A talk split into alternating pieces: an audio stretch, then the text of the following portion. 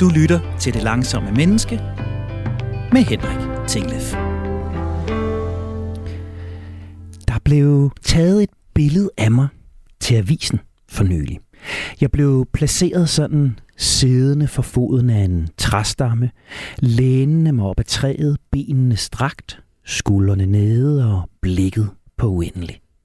Tænksom, rolig, velovervejet. Og nej, nej, det er ikke sådan en øh, se mig, jeg var i avisen indledning det her. Der er ingen selvforherligelse. Faktisk tvært imod. Fordi da jeg sad der og agerede amatørmodel, der kunne jeg mærke, hvor uvandt situationen faktisk var for mig. Jeg kan simpelthen ikke huske, hvornår jeg sidst bare har siddet og funderet der under et træ.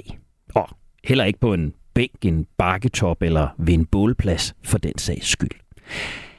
Jeg kan faktisk ikke huske, hvornår jeg sidst har været i naturen bare for at være.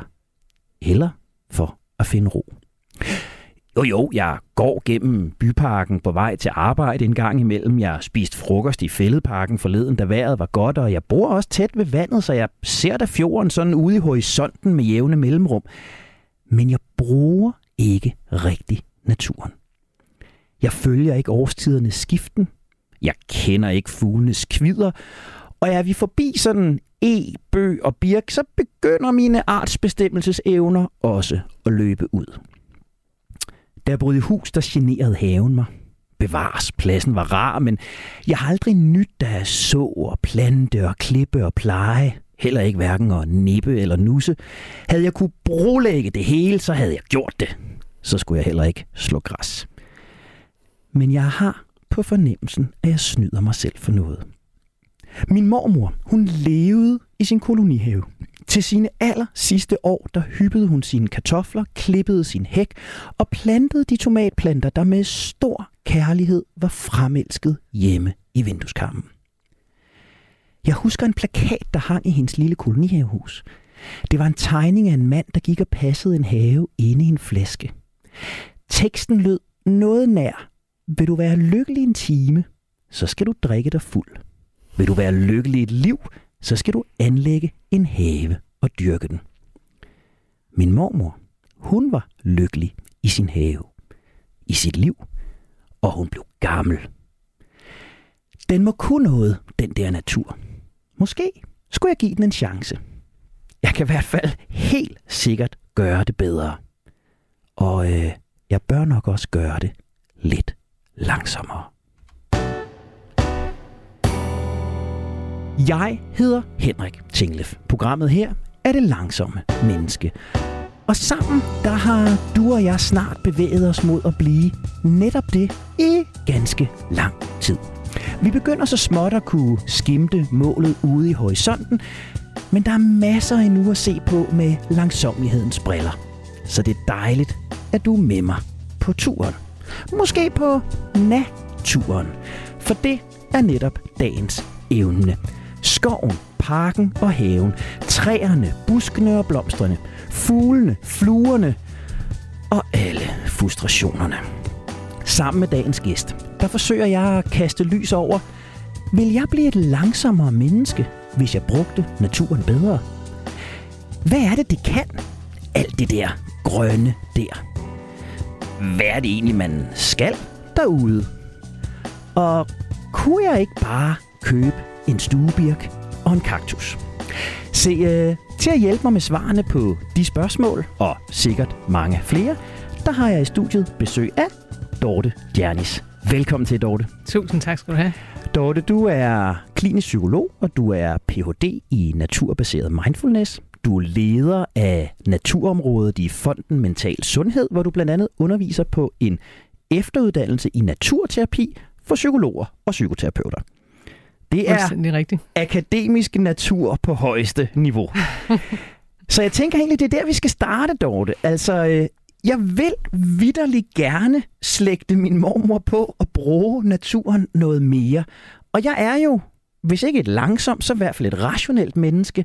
Mm. Så kan du ikke give mig de der akademiske, rationelle argumenter for, hvad er det, den der natur, den kan? Jo, og egentlig så tænker jeg, at vi kommer til at bevæge os meget ud af det rationelle og det akademiske for netop at komme ned i kroppen. Og det er jo det, vi skal, når vi øh, skal ud i naturen og få noget ud af det. Men jeg tænker først, at vi lige jeg vil bede dig om, om, hvis det kan lade sig gøre, at lige vende dig om og kigge ud af vinduet, Henrik. Uh. Fordi derudenfor, der står der nogle birketræer. Og sådan et kender jeg. Det er en af dem, jeg kender. Det er en af dem, du kender. Og ved du hvad? Forskningen viser faktisk, at bare det at have træer uden for en vindue, det har en positiv effekt på vores øh, velbefindende. Så, så nogle gange så skal der ikke så meget til, at hvis du ovenikøbet havde en stuebirk indenfor, så kunne du sætte dig en gang imellem lige, og måske bare lige det, at den er der, og du kan sådan skimte den, kan, kan have en effekt. Så alene det, at, at jeg står på denne her side af bordet, og du står på den der side af bordet, gør, at du får det bedre de næste 55 minutter end jeg, for du kan kigge væk fra mig og ud på birketræet udenfor. Ja, og ved du hvad, jeg havde på et tidspunkt klinik herinde i København, og, og der havde vi et hus lige overfor. Meget smukt hus, men dog et hus. Men det, at jeg kunne læne mig lidt ud, og så kunne jeg se hen til vinduet, så kunne jeg se himlen. Og en blå himmel, det er jo også natur. Og det gjorde mig godt, kunne jeg mærke. Så, så lidt kan, kan også gøre det. Og det er super interessant det der, og vi skal, vi skal vende tilbage til, hvad jeg gør for at få kigget ud af det vindue, og hvad jeg gør for at bemærke den øh, øh natur der. Mm-hmm. Men nu har du nævnt velvære ved at, mm. at se på naturen. Hvad kan naturen mere give mig? Altså, hvad, hvis vi sådan skal opliste de der highlights, som, som jeg er helt sikker på, du har, har styr på, hvad er det så, vi kan finde ude i naturen? Der er efterhånden lavet rigtig meget forskning i effekter af at, at være ude i naturen. Og der er også en del af det, som der er sådan, hvad kan man sige, der er så hardcore, øh, at, der, at det er evident. Det er for eksempel det, at vi når vi har fokuseret rigtig længe, og det gør vi jo, når vi sidder foran computeren, eller på vores smartphone, eller bare koncentreret om vores arbejde, så, så får vores hjerne brug for ligesom sådan at spænde af og slappe af. Og, og der er der meget forskning, der viser, at når vi så går ud i naturen, så, så kan vi gøre det. Altså vi kan genoplade vores evne til at fokusere, faktisk. Øh, og jeg kan jo sige lidt om teorien bag det. Fill me up. ja, og det er, at øh, når at vi går ud i noget natur, som, og det er jo ikke ligegyldigt, hvad det er for en natur, men hvis det er den natur, vi finder i en park eller i en skov, eller som også træerne på i alene, hvis vi går ud og så ligesom øh, det optager vores opmærksomhed, sådan, som sådan en let opmærksomhed. Det er lidt interessant. Interessant nok til, at vi faktisk hviler vores øjne på det, men ikke så interessant, at vi sådan, hvad nu det for noget? Vi fokuserer ikke, vi koncentrerer os ikke om det. Lige præcis den mellemting der gør, at vi spænder af i vores hjerne og kan genoplade evnen til faktisk at fokusere. Så naturen kan hjælpe os med at få tankerne væk fra det, vi har været optaget af. Mm-hmm. Øh, fokus på noget, vi skal præstere, eller noget, vi bekymrer os over, eller noget, der skal leveres. Men den optager ikke så meget fokus, at det så bliver det, der fylder. Det er sådan en, en tomgangsoplevelse øh, i virkeligheden. Ja, vi, vi kalder det for en blødt scannende opmærksomhed. Blødt scannende opmærksomhed. Og det, det er et godt udtryk. Mm-hmm. Det, det, det skal vi bruge noget mere. Blødt scannende opmærksomhed. Ved vi, ved vi noget om, Dorte, hvad, altså, jeg ved godt, det er et tåbeligt spørgsmål, men, men, men hvad er det i naturen, der gør det der? Altså, er det, er det duften af barken? Er det, øh, igen, min kære mormor, der altid sagde, grønt er godt for øjnene? Er det farven? Er det lyset? Er det duften? Altså, hvis vi får det bedre her at kigge på et birketræ, hvad er det, birketræet kan? Ja, og, og det er der, hvor forskningen den sådan, altså den vokser i øjeblikket, fordi at, at vi tænker, jamen, altså vi ved, at det handler om det overhovedet at kigge ud på noget varieret natur, men så kommer der ny forskning, der viser, at oh, det er faktisk særlige farver, det er faktisk særlige lyde, eller, eller særligt noget andet. Og faktisk så tænker jeg, at det er et, en, en sammensmeltning af, af mange forskellige ting, mange sanseindtryk, vi samler, og, øh, og som har den samlede effekt på os. Og, og det er jo ikke bare, at vi genoplader vores øh, evne til at fokusere, det er også, øh, at vi simpelthen trives bedre. Det viser forskningen også efterhånden. Det vores stemning kan blive bedre, altså stemningslejet kan blive bedre, øh, og vi kan få mere energi og blive mere vitale. Opleve os selv som mere levende, når vi går derud. Og det er jo interessant, det her, du siger med, med de mange indtryk, fordi når vi har stået her og talt arbejdsliv, og talt skærme og computer, og telefoner, der ringer, og mm. øh, medarbejdere og kolleger og chefer, der kommer ind, så taler vi ofte om mange indtryk som negativt. Altså, mm. jeg engang skrevet en bog, der hed Hjernen på overarbejde. Den handlede ikke om, om andet end det. Vi har haft Trine Kolding inde og tale om fokus og fordybelse, og vi skal væk fra alle indtrykkene. Mm. Hvad er forskellen fra det der overstimulering inde på kontoret, og så denne her rare stimulering af mange indtryk ude i naturen? Det er når, at vi øh, sidder på vores arbejde og skal fokusere, så skal vi sortere alle de her forskellige indtryk fra. Og det er det, der, øh, der anstrenger os. Når vi er ude i naturen og går igennem skoven, så skal vi ikke have det fokus. Vi kan, øh, vi kan ligesom slippe fokus, og vi kan lade os inspirere, lade os, øh, hvad kan man sige, øh, vi kan lade de indtryk komme til os, som vi faktisk har lyst til at kigge på. Det er lidt interessant. Jeg står for sådan en, en, en tanke om, altså det er lidt ligesom et kunstværk på en eller anden måde, at, at hvis jeg har en tekst foran mig, jamen så går jeg logisk til den fra venstre mod højre og oppefra og ned. Mm-hmm. Hvis jeg kigger på et kunstværk, jamen så, så er det sanseindtrykkene, og det er farverne og spillet mellem farverne. Der er ikke noget rigtigt sted at starte, der er ikke noget rigtigt sted at, at slutte. Er det, er det lidt den samme forskel, du beskriver her? Lige præcis. Og faktisk ham, øh, der har lavet den her teori, som jeg henviser til, han, øh, han sagde, at ja, naturen kan gøre det, men faktisk også, hvis du går ind på et kunstmuseum, så kan du få noget af det samme. Det handler om, at det skal være interessant, men det skal ikke være sådan, at vi anstreger os. Det giver god mening. Det giver god mening. Der var jeg, der var jeg på højt ja, niveau der, der det der. Oh, det bliver en god udsendelse, det her. Ja, ja, ja, nu kiggede vi ud på, øh, på birketræet her øh, bag ved mig før. Og, og du var også lidt inde på det før. Det er ikke lige meget, hvilken natur det er. Og jeg tænker også, som sådan et bymenneske som mig, det er vel heller ikke lige meget, hvor meget natur øh, der er. Så, så lad os prøve sådan at skyde os ind på, altså, hvor meget skal der til? Altså, op fra min altan, så kan jeg kigge ned på sådan en gårdmiljø, ikke? og der er lidt buske, og der er også et birketræ faktisk, og de er ved at anlægge sådan nogle vildbede. Det er meget fancy. Men det er jo ikke natur-natur. Altså, hvor meget skal der til, før jeg får de her effekter? Som, som vi var inde på før, så skal der meget lidt til, før man faktisk kan se en forskel. Øh, altså jeg kan give nogle eksempler. Man øh, viste øh, en gruppe af studerende, har det sikkert været, øh, nogle høje træer. De stod og kiggede på det et minut, og så en tilsvarende gruppe kiggede på nogle højhuse. Og dem, der så kiggede på de høje træer, de oplevede sådan en ærefrygtsfølelse, at være små, og faktisk blev de mere tillidsfulde og mere hjælpsomme bagefter.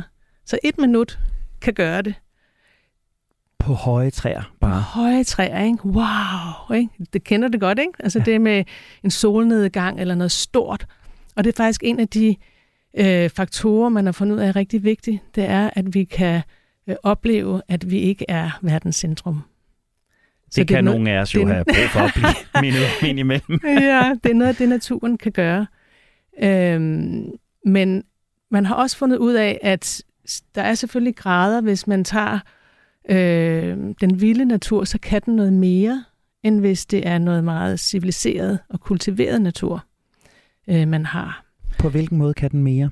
Den, den kan stimulere mere øh, og, og, og gøre, at vi ligesom bliver lidt væk i den på en anden måde, end hvis det er lige rækker af tulipaner, vi kigger på.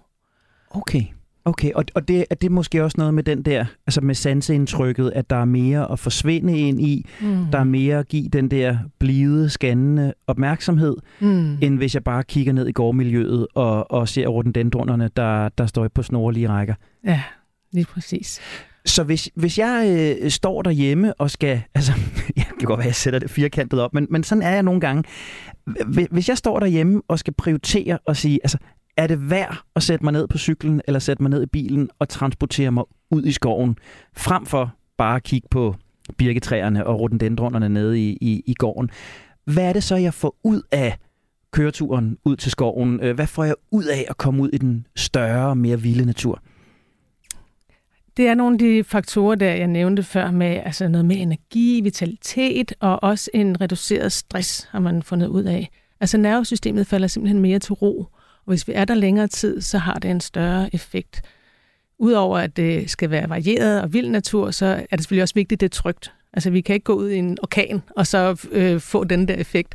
Så vi skal opleve, at det her det er et sted, hvor jeg har lyst til at være. Det føles trygt, og der er også noget, at by- øh, naturen kan byde noget her, hvor jeg er. Ja. Og så er der også nogen, der sådan har øh, prøvet at sætte det op. Jeg tror måske, det kunne være noget for dig med dit spørgsmål, du stiller der. Men har sat det lidt op sådan, at det betyder noget. Altså det giver en, en, øh, en effekt, hvis vi er ude 3 gange 20 minutter om ugen. Se, nu, now we're vi talking. os noget. og, og det kan være sådan en, en park, eller det kan være noget skov, eller det kan være noget andet natur af den slags. Hvis vi så samtidig også kombinerer det med at være ude fem timer i sådan lidt vildere natur, lidt længere væk, hvor vi sådan rigtig fordyber os, fem timer om måneden. Okay. Ja, og den samme forsker siger så, ja, derudover så skal vi også tre dage ud i naturen om året. Så de tre ting til sammen, så er vi godt kørende. 3 gange 20 minutter om ugen. Mm-hmm. Og nu har jeg allerede mistet overblikket, for der var mange tal der. 3 Tre. gange 20 minutter om ugen. Og tre timer sådan lidt dybere øh, ind i naturen om måneden. Yes. Og så øh, tre dage. Ej, undskyld, det var fem timer om måneden, og så tre dage om året. Og, så tre, og, og, og det, det er så Vildmarksturen, Ja, eller festivalen, eller... Backpacker live der. Oha, oha. Og, og hvis, jeg så, hvis jeg så går den anden retning og siger, hvor lidt kan jeg få noget ud af? Altså, jeg, jeg, havde en, jeg var så heldig at, at få en masse blomster for nylig. Jeg havde en bogreception og havde en masse blomster i mit hjem. Det kunne jeg jo dufte det øjeblik, jeg kom hjem. Mm. Der var mm. den der duft af blomster, og der duftede anderledes, end der plejede. Ja. Det var faktisk rarere at komme hjem. Mm-hmm. Var det, fordi det var anderledes, eller er vi helt nede i, at en, en blomsterbuket kan, kan gøre noget i, i et hjem? Ja, altså jeg tænker begge dele, men man har også lavet forsøg med øh, at sætte blomsterbuketter på bordet, og så har man fundet ud af, at folk bliver mere øh, hjælpsomme af det. Wow. Altså, man, man laver et forsøg, hvor at, at øh, de ikke ved, det er det, det handler om. Og så bagefter beder man dem om at lave en opgave. Dem, der havde en blomsterbuket på bordet, blev mere hjælpsomme og altruistiske. Så godt med en masse blomster hjemme hos dig, Henrik. Hvor, altså, hvordan? Altså, ved, ved man noget om, hvad gør det? Det er jo fantastisk. Vi burde jo sætte øh, afskovne blomster, og der er noget miljømæssigt i det, men, men grønne planter i, i et hvert klasselokale, hvis, øh, hvis det her er sandt. Ja. Ved man noget om, hvorfor? Altså man ved, at det, at man øh, ser på noget natur, man oplever som smukt, og det kunne være buketten der, gør, at man øh, føler sig mere forbundet med naturen. Og det, at man føler sig mere forbundet med naturen, gør, at man trives bedre, og det giver noget på nogle forskellige parametre. Og det er jo ikke så underligt, hvis man tænker på, der er en af de andre teoretikere, Wilson, som arbejder med, at vi jo, vi, altså dybest set, så er vi jo bare alle sammen naturvæsener. Og det er jo kun inden for det sidste par hundrede år, at vi har troet, at det der med, at, at vi lever fra forstanden og fra intellektet. Altså vi er jo krop, og vi er natur, og det at vi faktisk øh, genopdager det og kommer ind og ligesom sådan, åh ja, blomsten, den ydre natur, men den, altså jeg har jo også min indre natur, det smelter sammen. At det kan gøre, at vi øh, simpelthen trives bedre. Mm, Det, det, det giver jo god mening, hvis vi siger, altså, for det er jo fuldstændig rigtigt, vi er jo dyr, der er taget ud af vores naturlige habitat. Der er jo mm-hmm. ikke Mhm. nogen af os, der er skabt til at leve i de her betonjungler, Nej. vi er i nu. Og, og samtidig er vi som menneskehed kommet dertil, hvor vi er, på grund af medmenneskelighed og omsorg og, og fællesskab. Mm. Så er det sådan et, er det, er det et, et urinstinkt i os, som, som vækkes i os, når vi kommer tilbage til vores oprindelige habitat? Altså kan vi, kan vi trække den helt derop, eller er det en fuldstændig vanvittig øh, teori, jeg står og, og, og smider på bordet her? Nej, det tror jeg, du er fuldstændig ret i, at de, øh, de teorier, der er mest fremme, de bygger også på, at det er evolutionen, der gør det. Altså det ligger simpelthen i vores gener, at vi, øh, at vi bliver tiltrukket af noget med naturen, og at, at vi føler os trygge. Altså at vi, når vi er ude i naturen, så er det ligger ligesom, at vi kan finde derhen, hvor det er trygt, og vi kan sidde her, og så kan vores nervesystem falde til ro. Stressen kan komme ud af kroppen. Når vi er inde i byen, så ved vi jo ikke, hvad der dukker op af biler og ting og sager, og øh, ja, i det hele taget. Så, og der kan vi lettere sådan, ligesom hele tiden være en lille smule alert, fordi at vi skal være øh, parat til, hvad der kommer. Altså jeg står jo og tænker, øh, alt det her, vi taler om, er følgerne. Der er ro på nervesystemet, der er mm. mere hjælpsomhed, der er altså et, et sundere fokus, der er en afspænding. Øh, øh, hvad ved vi sådan rent? Altså ved vi noget rent fysisk? Er, er der også fysiske parametre, ud over de her sådan lidt, lidt mentale, sociale parametre? Ved vi noget om puls, hjerterytme, mm, øh, mm. den slags ting? Bliver vi sundere af at være i naturen? Ja, både pulsen, øh, hjerterytme, variabiliteten, mm. som også siger noget om stress, kortisolniveauet, det er alt sammen noget, som man, man også måler på, og man kan se effekter på. Og egentlig så kan man sige, det er jo bare den anden side af det mentale. Ja. Når vi får det bedre mentalt, så påvirker det også vores biologi og fysiologi. Og, og det er så selvfølgelig, at der ønsker man at måle på det. Det samme gælder i øvrigt også øh, hjernen. Man kan se, hvordan at, at, øh, at det påvirker hjernen. Selvfølgelig, når at vi får det bedre, og vi, vi kommer ud og, og slapper af i naturen. Så burde vi i virkeligheden øh, fylde vores hospitaler øh, med grønne planter og tage patienterne øh, ned i en bus og køre dem ud i skoven? Altså har man, har man enten forsøg på sådan noget, eller teori på sådan noget? Altså kunne vi, kunne vi optimere vores sundhedssystem, hvis vi øh, gjorde det mere grønt? De er i fuld gang faktisk. Fedt. Ja, og ved du hvad, der er en lille historie, som er en af dem, der øh, startede meget af det her. I 1984, der var der en, der hed Roger Ulrich. Han øh, fandt ud af, at hvis man var blevet, øh, havde været ude for en galleblæreoperation og lå og skulle rekreere sig, så dem, der kiggede ud på noget natur, frem for dem, der kiggede ud på en murstensvæg, de kom så hurtigere, de brugte mindre medicin, de var venligere øh, over for, øh, for personalet. Så det, og det kunne man jo godt regne ud på hospitalerne. Her er der noget, vi kan bruge til noget, og derfor er det blevet gennemundersøgt, og man planlægger normalt, altså i nutiden, der planlægger man altid noget grønt, både indenfor, men også uden for hospitaler, for at få den gevinst med. Hvor er det vildt. Ja, det er da lidt vildt, ikke? Så hvis man ligger inde på Rigshospitalet og kan kigge og have, har vinduer over mod fældeparken, så har man i virkeligheden bedre odds for at komme så hurtigere, end øh, hvis man ligger på siden, der, øh, der bare kigger ud på byen. Ja, og også at man har billeder af natur, og man også har noget øh, virtuel natur øh, og tager det med ind i behandlingen. Og jeg kan godt se, at jeg skal lidt oftere have, have blomster med til producer Andreas, fordi hvis man også bliver venligere og mere omsorgsfuld, så, så kunne det jo optimere det.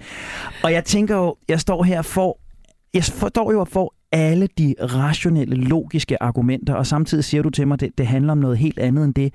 Og det, der jo buller inde i hovedet på mig nu, det er, hvorfor bruger jeg ikke naturen mere. Altså, jeg skal ærligt indrømme, jeg har blandt andet kunstige planter i, i mit hjem, fordi jeg får ikke vandet øh, dem, mm. der er ægte. Det, der står på mine børns øh, værelser, det er kunstige planter, fordi dem får jeg glemt at, at, at, at vandet. Mm.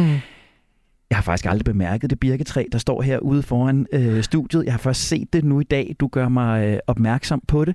Jeg får ikke prioriteret de der 20 minutter øh, mm. ud i mm. naturen. Punkt 1 er jeg ganske særlig slem, eller er det sådan, det moderne menneske er? Og har du med din erfaring en, en, en forklaring på, hvorfor er det ikke, vi gør det mere, når der er alle de her positive følger? Mm. Altså undersøgelser viser i USA godt nok, men jeg tænker, vi minder om dem, at 92 procent af tiden er vi indenfor. Wow. Altså, så, så det er jo bare fuldstændig normalt, at vi har travlt med alt muligt andet. Og jeg tænker ikke, at det er, fordi vi ikke vil være i naturen. Det, altså, der er nogen, der bare ikke kan lide det, ikke? men de fleste af os vil egentlig gerne være derude en gang imellem, og nyde det, slappe af og gå til stranden og sidde i haven og alt det, der, der vi mærker giver værdi, når vi får slappet af. Øh, men så er der noget andet, der tager dagsordenen. Det kender jeg helt godt fra mig selv, desværre. Så er der arbejde, så er der øh, børn, og for mit vedkommende børnebørn. Der er alt muligt, der skal klares og ordnes, og så får man ligesom lagt det til sidst, ligesom motion, og ligesom at jeg også lige skal huske, hvordan jeg spiser sundt, og alle de andre ting. Selvom vi godt ved, det giver jo simpelthen så meget for vores livskvalitet. Og derfor, Dorte, så skal vi bruge den næste halve time på, at du skal hjælpe mig med ikke bare at opdage birketræet bag mig, men også at komme lidt mere ud i naturen, få lidt mere natur ind i mit hjem. Få prioriteret det her, fordi jeg tænker, med alt det, du har fortalt lige nu, så er det i den grad investeringen værd. Så har du mod på at hjælpe mig med det? Ja, meget gerne. Har stillet ind på Radio 4. Programmet, du lytter til, er det langsomme menneske.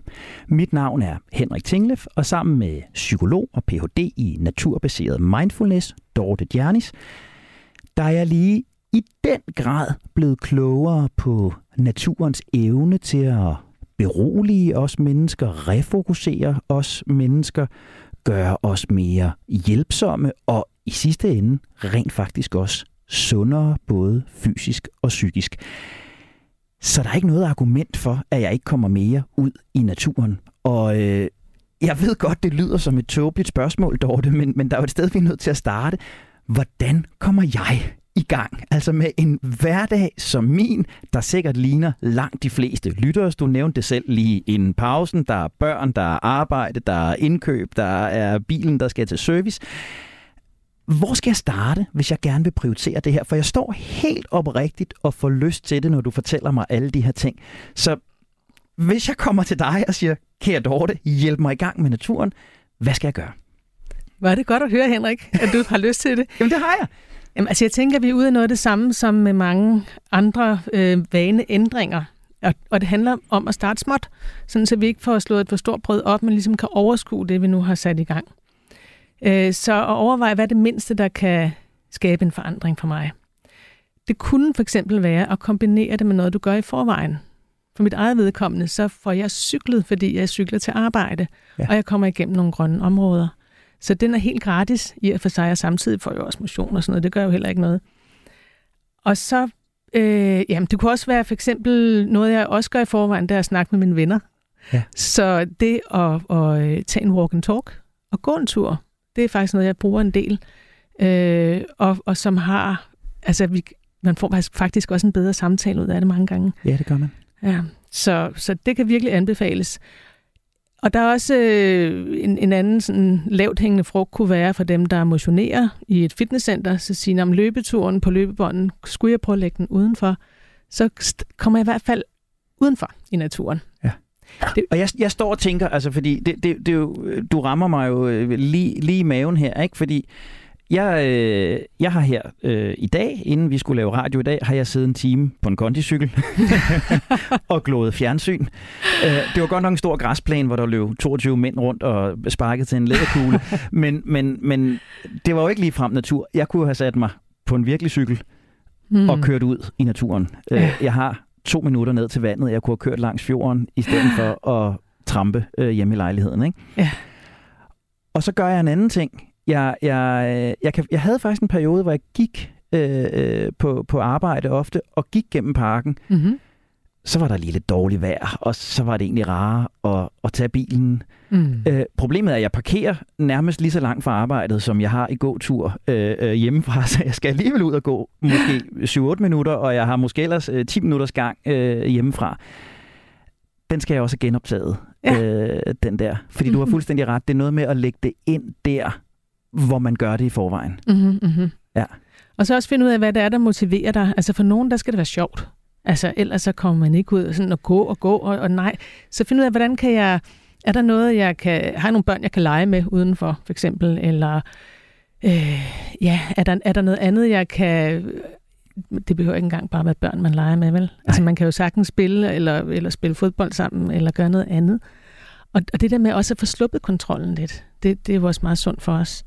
Og det gør faktisk også, at vi får mærket vores krop mere, at vi kommer lidt ud af vores øh, mentale spændetrøje, når vi får brugt kroppen og får lejet lidt og, og så videre. Så, så det kan virkelig også anbefales. Ja, og, og, og, og det får mig til at tænke på det her, altså, fordi når du beder mig til at starte med om at kigge ud på birketræet, så mm. er der jo mm. sådan en lidt meditativ øh, ting over det, ikke? Og når mm-hmm. jeg forestiller mig det der med at skulle ud i naturen, så er det sådan noget med at sidde og kigge ud over vandet og høre bladene rasle. Men, men, men nu siger du ud og lege og, og ud og motionere. Og, altså, må vi gøre, hvad vi vil derude? eller, eller skal vi ligesom give den der opmærksomhed? Kan, kan du følge mig? Mm. Og det kommer an på, hvad vi vil bruge det til. Ja.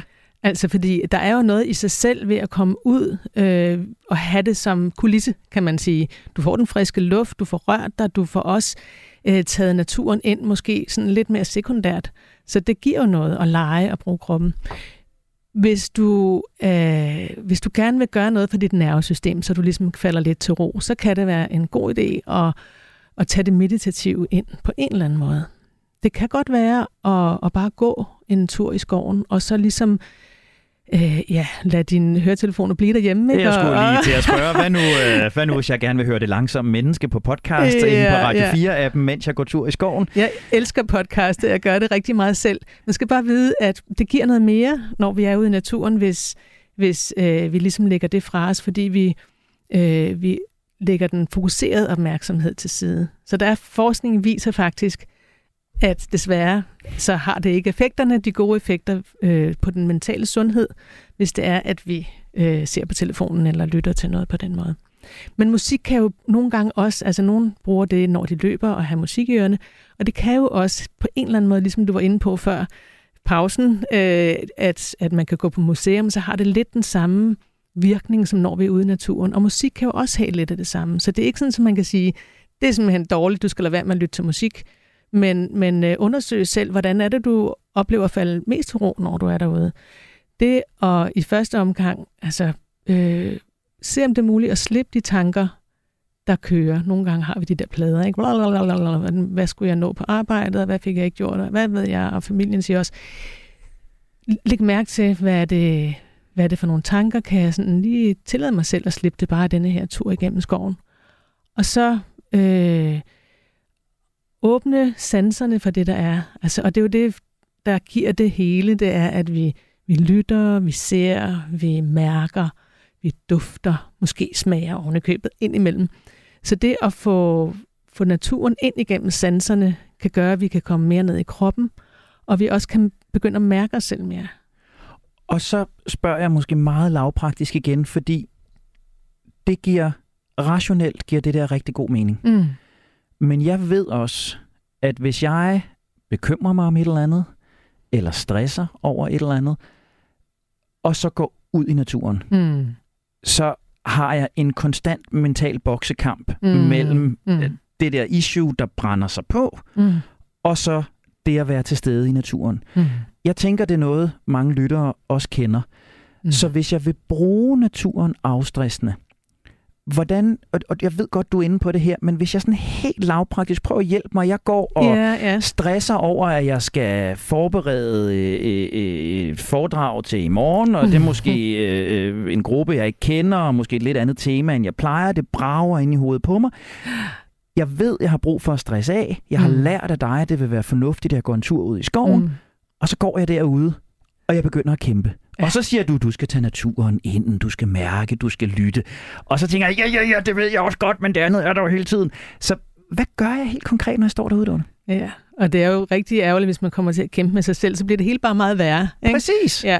Så, så det, man kan gøre, det er øh, se, undersøge om det at lytte, det at have opmærksomhed på fuglene og på vinden i træerne, de forskellige lyde, der er, og, og når du så opdager indimellem, nå, nu tænker jeg faktisk igen på det foredrag i morgen, og du lut, så okay, så de, jeg lagde mærke til, at det var det, der skete. Og se, om det er muligt igen at bringe lydene ind i centrum.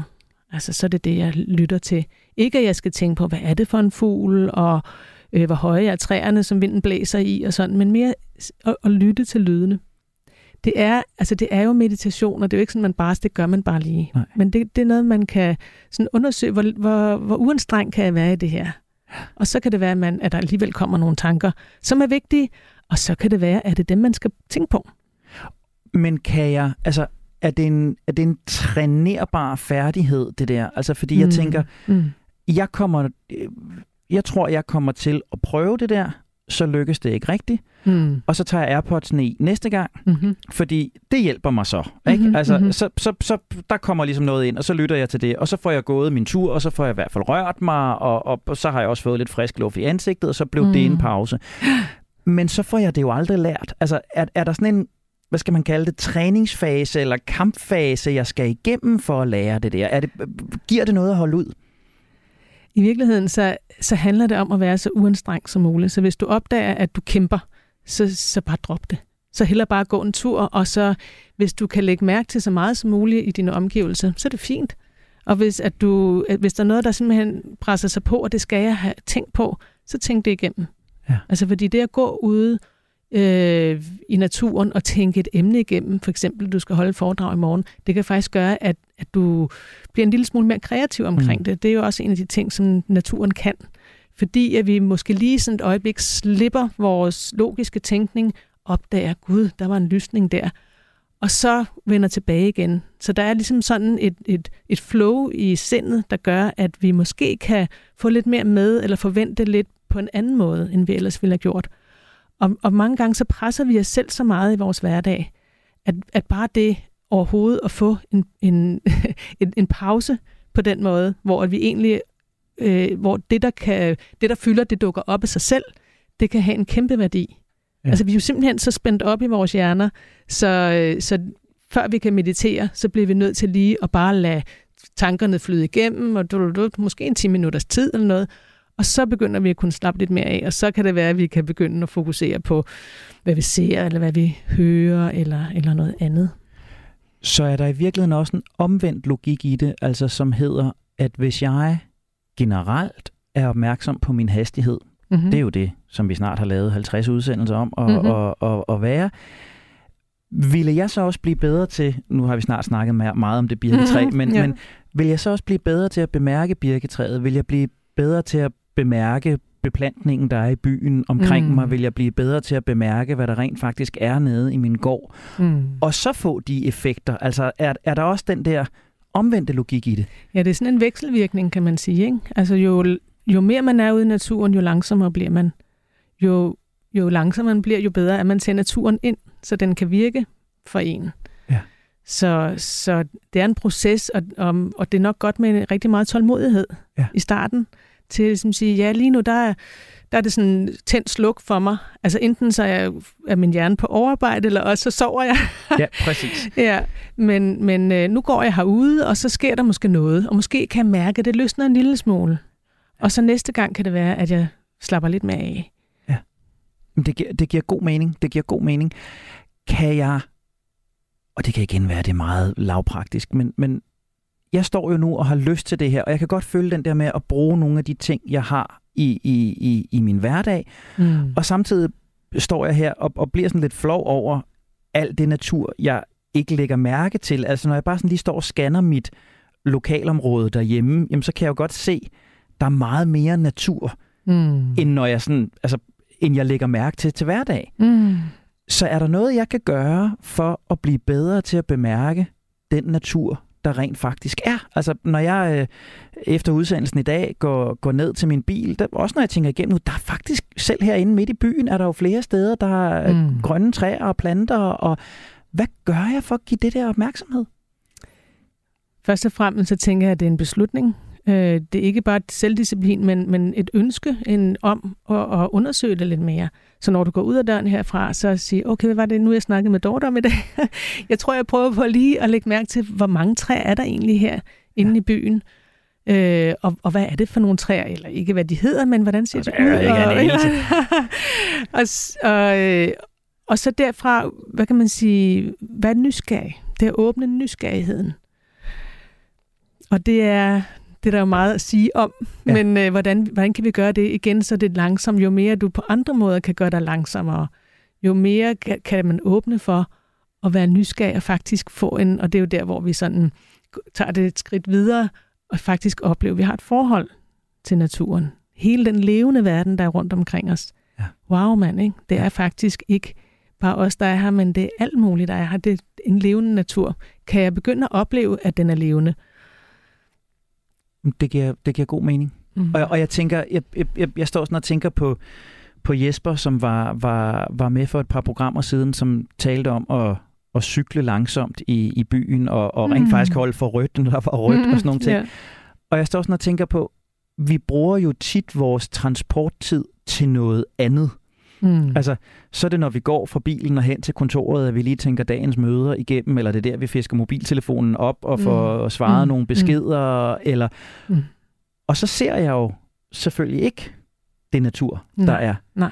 Så, så det er måske også noget så simpelt som bare at sige, når jeg går herfra i dag og ned til min bil, så lader jeg rent faktisk mobiltelefonen blive i lommen. Ja. Altså, det var i hvert fald et sted at starte. Ja. Og jeg er måske ikke allerede begyndt at tænke på næste aktivitet, mm. før jeg kommer ned mm. i bilen jeg sanser måske bare, hvad der er. Ja. fordi du også ved, hvor vigtigt det er for din hjerne at få en pause en gang imellem. Ja. Jamen, det giver, det giver, det giver super god mening, Dorte. Jeg ved, at du... Det, det teasede du lidt for, da vi snakkede sammen i en udsendelse, at du vil tage en lille øvelse med til mig. Ja. Og det, det, er, jo lidt, det er jo lidt spændt på, hvad det er, jeg skal udsættes for. Øh, øh, øh, så så øh, ja, altså, her er vi. Vi har 10 minutter tilbage. Øh, I'm all yours. Det er godt, og, og det er lidt i forlængelse af det, du spurgte om øh, tidligere. Hvor lidt skal der til?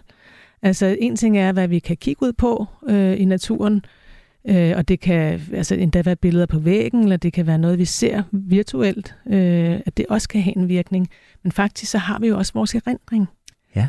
Altså alle de ting, du har oplevet, og det kan godt være, at du siger, at du normalt ikke sådan faktisk lægger mærke til naturen omkring det, men jeg er sikker på, Henrik, at du har en oplevelse fra dit liv, som ligger kort tid eller længere tid tilbage, hvor du faktisk oplevede naturen, og ah, at, det var, at det var rart for dig, at, du, at du var en, en god oplevelse. Så det var ikke dengang, jeg kendte i kano på Roskilde Fjord. Det er ikke den, jeg skal tænke på. Nej, okay. Så ja. Så, øh, så vi, kan, du, kan du finde sådan en, sådan lige umiddelbart, du lige kan... Jamen, det kan jeg godt. Ja. Det kan jeg faktisk godt. Mm-hmm. Øh, ja, prøv, det kan prøv, prøv at sige det om den. Jamen, når du, nu, nu lukker, jeg, lukker jeg øjnene her sådan helt intuitivt. Mhm. Øh, øh, jeg får sådan et meget klart billede. Det er mange år siden, må det Mhm. jo være. Det er, må være snart 10 år siden. Øh, men jeg har sådan et billede af min datter, der dengang ikke har været sønderlig gammel, altså som har været en 4-5 år, Mm-hmm. siddende øh, oppe på sådan en, en gaffelgren af en kæmpe træstamme, som var væltet, og så var hun kravlet op på den der Mhm. øverste gaffel der. Øh, og der kan jeg bare huske, at hun, hun sad og havde en fest over at have, have besteget øh, den der øh, stamme, og, og helt sikkert har følt sig meget, meget, meget, meget højt op i luften. Mm. Øh, og, og, og sådan var øh, småbørne øh, flyverdrags beskidt af at have kravlet på det der fedtede... Øh, det, det får jeg et billede af, ja. Og det var en god oplevelse for dig. Ja, det var en god oplevelse, fordi jeg kunne mærke øh, hendes øh, spontane glæde øh, ved at være deroppe. Ja. Mm. Okay, så nu går vi ind i den næste fase af øvelsen, eller måske endda her, hvor den starter. Hvis du lige et øjeblik øh, tager opmærksomheden ind i kroppen, ja. bare lige at mærke fødderne. Okay, jeg lytter. Kører du bil, mens du hører det? Så hold venligst ind til siden. Og lige sådan mærker resten af kroppen, og hvordan at, at kroppen trækker vejret.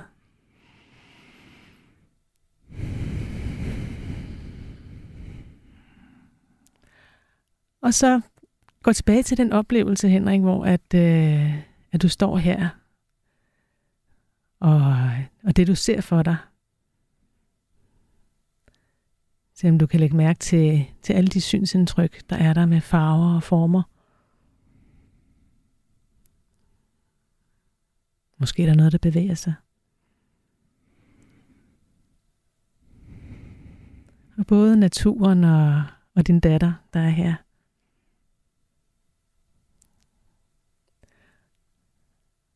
Og det kan være, at der oven i købet er nogle lyde, eller måske din datter giver nogle lyde, eller der kan være lyde rundt omkring fra. Eller du bare bemærker sådan stemningen her.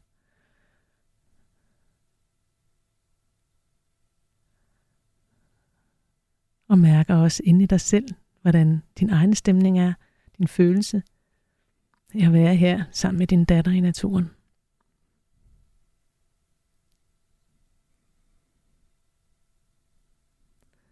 Om du kan mærke det i kroppen, hvordan det fornemmes. Mm, du nikker. Mm.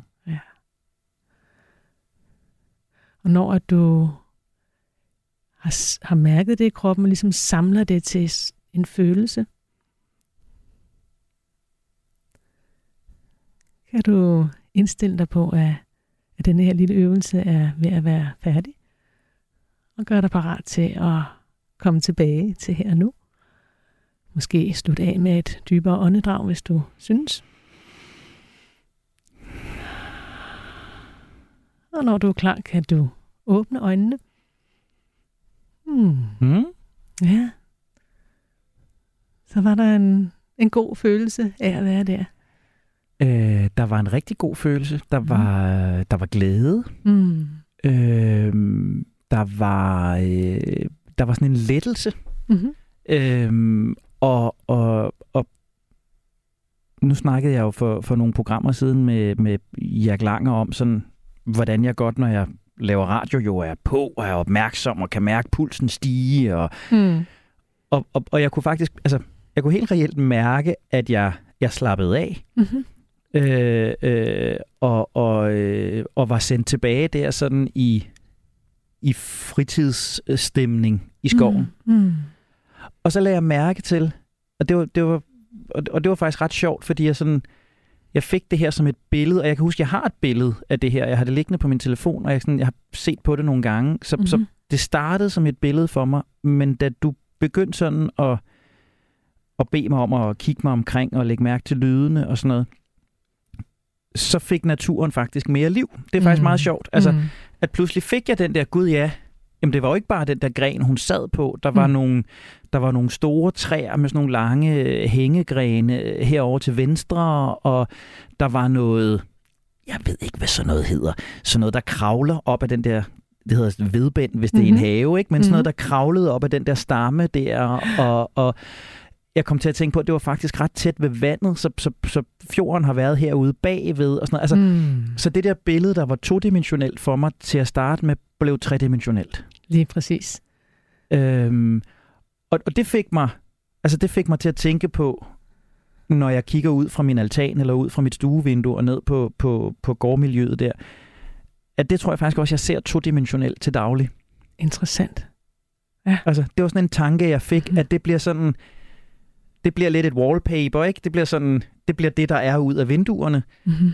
men hvor jeg faktisk fik lyst til at tage hjem og kigge tredimensionelt på det, og sige, "Hva- hvad er der egentlig det her? Det er faktisk meget sjovt. Du er simpelthen en fantastisk elev, Henrik. Jamen, jamen, jeg, godt? jeg lyver ikke. Jeg, jeg, det, jeg, jeg, det er virkelig ikke for at være den dygtige elev, eller Nej. den gode radiovært. Nej. Det var faktisk det billede. Jeg fik faktisk den der oplevelse af, gud ja, der er noget tredimensionelt, måske fire- eller femdimensionelt i det. Mm. Mm. Og det tror jeg ikke, jeg ser til daglig.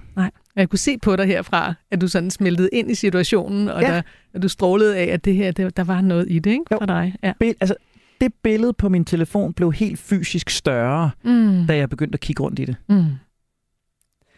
Så det er jo enkelt for, for lytteren her også at øh, finde en erindring, hvor der er en, en god naturoplevelse, og så gå til lige mærke, mm, jeg er her i min krop, og så øh, se, lytte, øh, mærke ind i, i den erindring, så meget som det nu kan lade sig gøre. Nogle gange er der kun nogle sanser, man kan øh, få tilbage, eller man ligesom kan huske.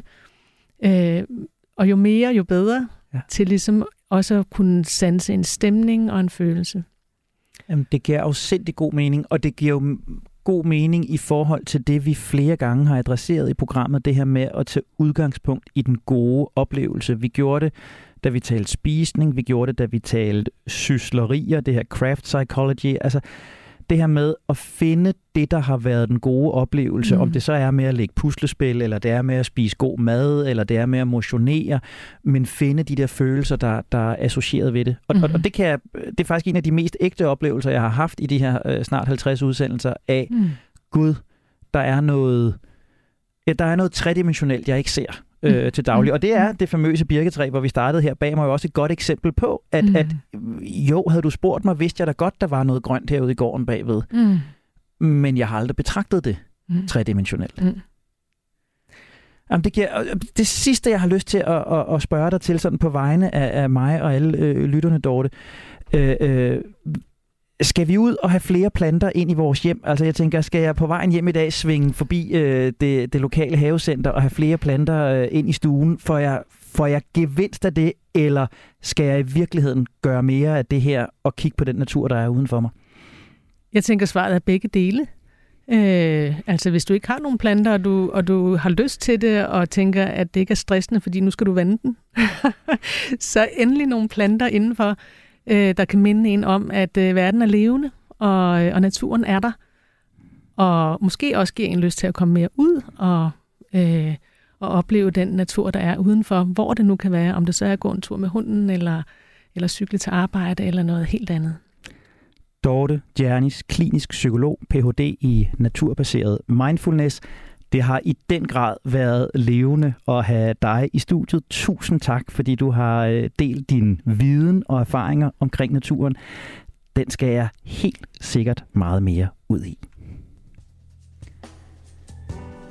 Og så er der ikke flere ord herfra i dag, hverken om asfalt eller skov.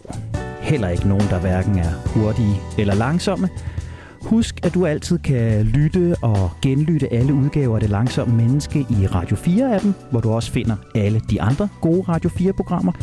Husk, at du også altid kan skrive til redaktionen med vinkler på langsomlighed eller andre emner, vi skal tage op på langsom radio4.dk. Tak fordi du endnu en gang har investeret både din tid og din opmærksomhed i os. Jeg hedder Henrik Tinglef, og jeg skal helt klart mere ud i naturen for at blive det langsomme menneske.